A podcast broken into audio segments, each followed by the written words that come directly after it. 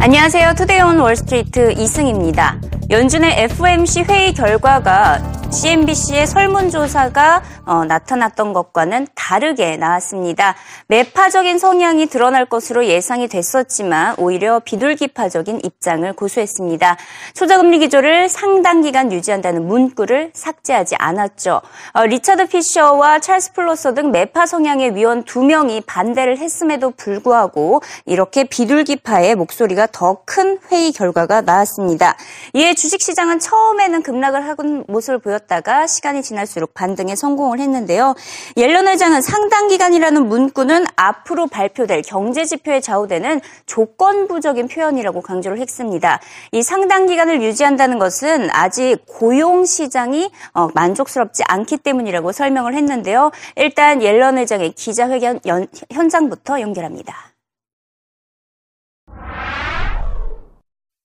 In terms of what the term um, considerable time means, the committee decided that based on its assessment of economic conditions, that characterization remains appropriate and it was comfortable with it.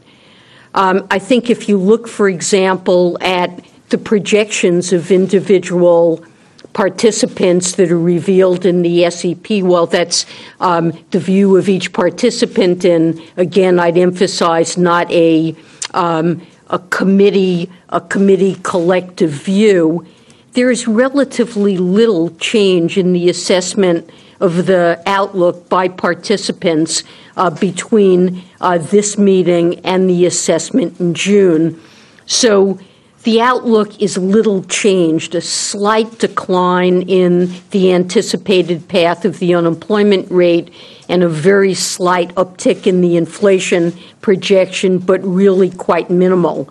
So the uh, outlook hasn't changed that much from June, and the committee felt uh, comfortable with this characterization. Now, you, you said, um, isn't this calendar based guidance?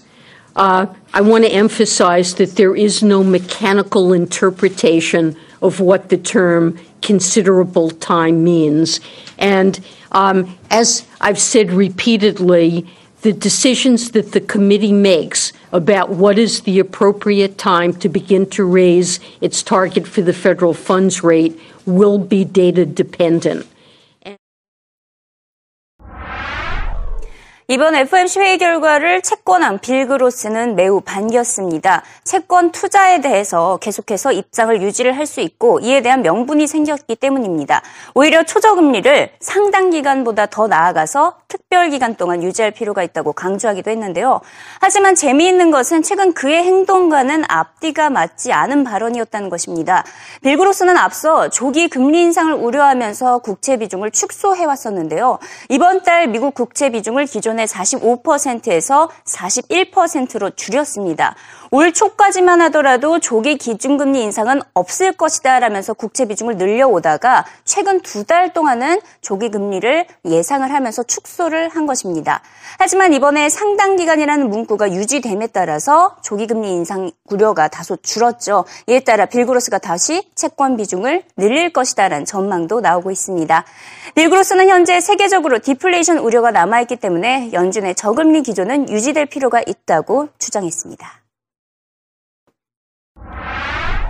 Well, I think they need a considerable time, uh, Mandy, because, uh, you know, the rest of the world, and yes, the Fed's not in charge of the rest of the world, but we are the reserve currency, and what we do you know, dictates uh, a, a, lot in terms of economic growth and interest rates everywhere else. And what we see in the rest of the world is a, a mild deflation. We see that in Euroland, we see that in Japan, uh, we see South America in recession, and we see, by the way, in the United States that the CPI, the core CPI, has uh, come down uh, to 1.7, and that suggests 1.5 for the core CPE. So, what would I do? yeah, a considerable period of time. Let's sort of stop and evaluate the evidence. Um, let me just speak, if I have a moment, to, to inflation. Mm-hmm. You know, inflation and inflationary expectations, I think, will be the key for future Fed decisions. And you know, concerning the policy rate, concerning macro prudential policies as well. And you know, today's number, today's CPI number, uh, uh, is a significant drop. And and importantly, what the Fed follows is what they call this five-year, five-year forward break-even inflation rate. It's complicated, but you know, basically that's come down. The expectational component of, of inflation has come down from 2.6 to 2.37 in the last 30 days. So if I were a Fed member, I'd say, oh, uh, you know, we're closer to disinflation than inflation, and uh, we may have not only a considerable period of time, but uh, a significant period of time before rates should be raised. 이번 회의 결과 발표 직후 전문가들의 반응은 엇갈렸습니다. 방금 보셨다시피 빌그로스는 이번 회의 결과 환영했지만 JP물건은 통화정책 정상화를 더 빠르게 진행해야 한다고 지적했고요. 이제 앞으로는 연준보다는 기업 실적이 주도하는 시장이 될 것이란 전망입니다. Well, I think the, the yield reaction is correct because what we're seeing is it, it, we've got dot drift here. Yes. Uh, the, the, the members are uh, the members of the committee realize that you know they're trying for a soft landing here. The problem is they're a mile from the runway and they're 30,000 feet. And they've got to get monetary policy normalized more quickly. And you can see this in how they're actually adjusting up their expectations for short term interest rates. And that should have an effect on markets' perceptions of where long term rates are going to be. The Fed will eventually become less important. It's about the economy, it's about earnings, and the Fed will just follow the curve. I think that having staked their reputation on getting it right and not cutting this off too short, they will err on the side of let me wait, let me wait, we'll do mm-hmm. what we mm-hmm. have to. 연준이 이번에는 금리 인상에 대한 신호를 주지 않은 가운데 주택 지표는 호조로 전해졌습니다. 이번 달 주택 건설업체들의 체감 경기가 지난 2005년 11월 이후 약 9년 만에 가장 높은 수준을 기록했는데요. 한 달 만에 4포인트 상승한 59를 기록하면서 4개월 연속 상승세를 보이고 있습니다. 하지만 현재 주택시장 현실과는 괴리감을 나타낸 지표라는 평가가 나오고 있습니다. 9년 전에 높은 체감 지수를 나타냈던 당시에 단독주택 판매가 180만 가구였는데 어, 현재는 체감 지수는 9년 전과 비슷하지만 단독주택 판매는 70만 대에도 달하지 않으면서 당시의 절반에도 미치지 못하고 있습니다. 주택 건설업체들의 체감 경기와 부동산 시장 현실이 괴리감을 보이고 있다는 평가입니다. I remember that housing starts used to be around 2 million per year. And they're, they're roughly half that now. You're, you're certainly right. Our, uh, our normal is certainly degraded. 이번 주 대형 이벤트 하나 중 이제 FMC 회의 결과는 나왔고요. 시장은 또 다른 이벤트죠. 스코틀랜드의 독립 분리 주민투표 결과를 주목하고 있습니다. 영국의 금융산업은 물론 흥미롭게도 스코틀랜드의 스카치 산업이 후폭풍을 두려워하고 있는 것을 알려지고 있습니다. 스카치 산업은 스코틀랜드의 전체 GDP의 3분의 1을 차지할 만큼 주요 산업인데요. 스코틀랜드에서 석유 다음으로 가장 많이 팔리는 주요 품목이 수출 품목이 바로 스카치이기 때문입니다. 아, 스카치의 수출액 지난 10년 동안 두 배나 성장하면서 지난해 65억 달러를 안겨주기도 했었습니다. 만약 독립이 현실화될 경우에는 경영 환경이 악화될 수 있다는 우려가 고조되고 있고요. 특히 주요 수출 대상이었던 유럽연합에 스코틀랜드가 가입을 하게 된다면 면제 혜택을 누릴 수 없게 되고 파운드화에서 유로화 전환에 따른 불확실성이 반영될 것이라는 전망입니다. Uncertainties, particularly relating to currency, availability of funding, access to markets, what is happening to us within the EU, what, um, how will we get into the EU? We promise that we're going to get into it, but uh, we would need to ha- have the right currency to be, mirror the euro to be able to get into the EU. The UK is very good at that work at the moment, has a very strong diplomatic network. The Scottish Government suggesting less than half of that footprint of embassies around the world. And so that's a potential risk as we try and secure fair access to our export markets.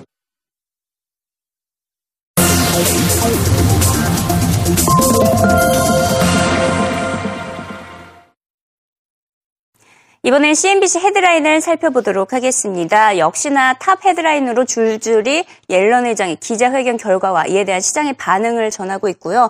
앞서 이를 짚어 봤기 때문에 어, 시장의 조정설과 관련된 헤드라인을 살펴보도록 하겠습니다.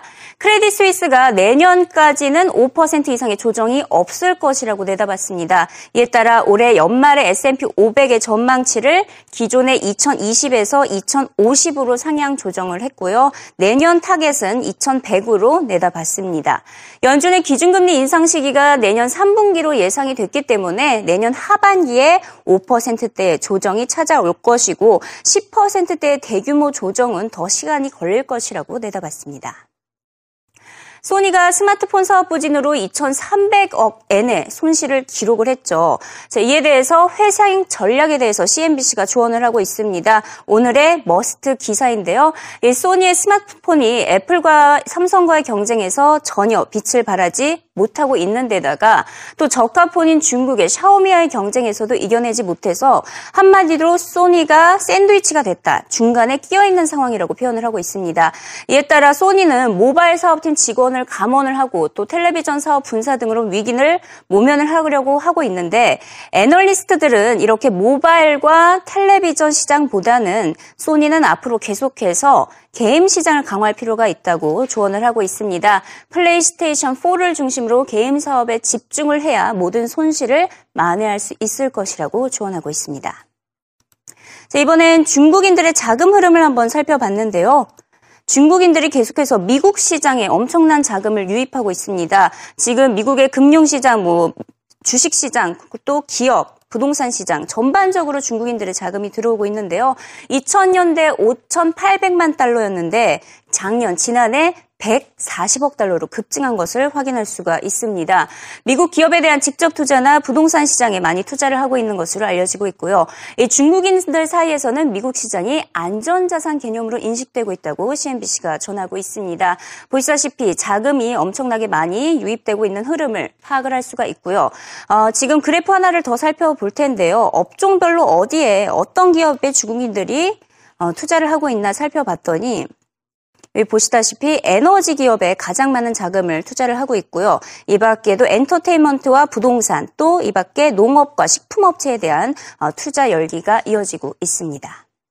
자, 마지막으로 애플과 관련된 소식을 짚어보도록 하겠습니다. 애플의 신제품 아이폰 6와 6 플러스에 대한 호평 일색입니다. 지금까지 만들어진 가장 좋은 스마트폰이다라는 평가까지 나오고 있는데요. 무엇보다 큰 화면으로 개선된 문자 서비스가 가장 뛰어나다는 평가입니다. 아이폰 6를 직접 접한 IT 전문 매체 리코드의 평가 들어보시죠.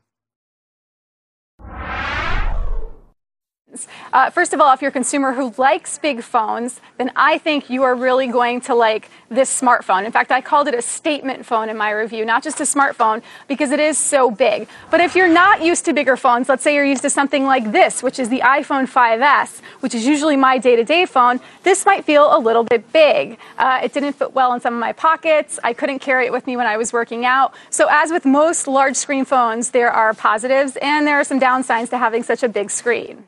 One of the things that I really liked about this phone is that there are two modes and that, that, you can look at the home screen. There's a standard mode and there's a zoom mode. I had mine for the most part set to zoom mode and you can also adjust the text size, which is not entirely new. So you can make the lettering better. For the first time in a long time, I was, I was able to wake up first thing in the morning, grab this phone and actually see what was going on on the screen without my eyeglasses. And this, as I said, is a benefit of a lot of bigger phones. Um, you know, in, in some ways, I didn't use this much at all this week, or uh-huh. this, which is another Nexus tablet that I have. So you kind of have to wonder: Are big screens phone, big screen phones like this eventually going to converge with something like the tablet?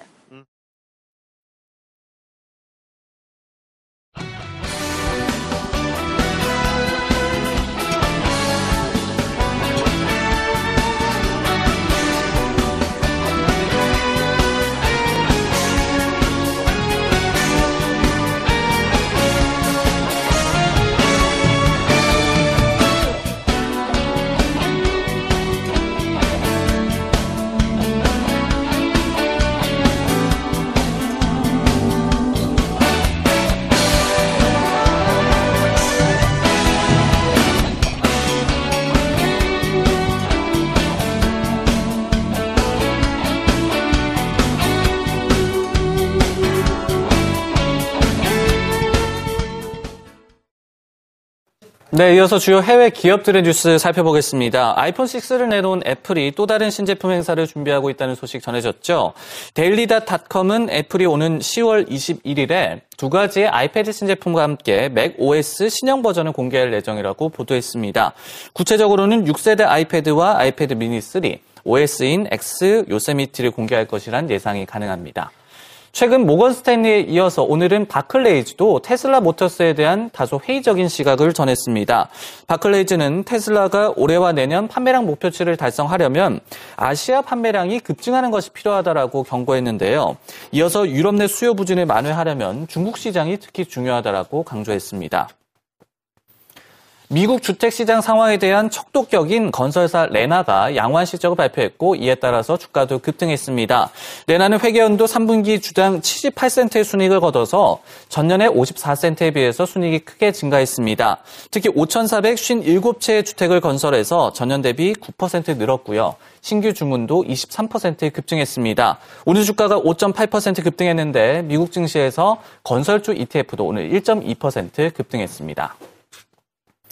반면 소니는 또 한 번 암울한 실적 전망치를 내놓았습니다. 소니는 내년 3월에 끝나는 이번 회계연도 2,300억엔 우리 돈 2조 2천억 원 정도의 적자를 낼 것으로 경고를 했습니다. 아직까지 손실을 낸 것은 아닙니다. 이는 지난 예상치 500억엔에 비해서 크게 늘어난 수치인데 모바일 부문에서의 감손 비용 때문인 것으로 분석이 되고 있습니다. 소니는 또 올해 배당이 없다고 발표하기도 했습니다. 주요 해외 기업 뉴스까지 살펴봤습니다.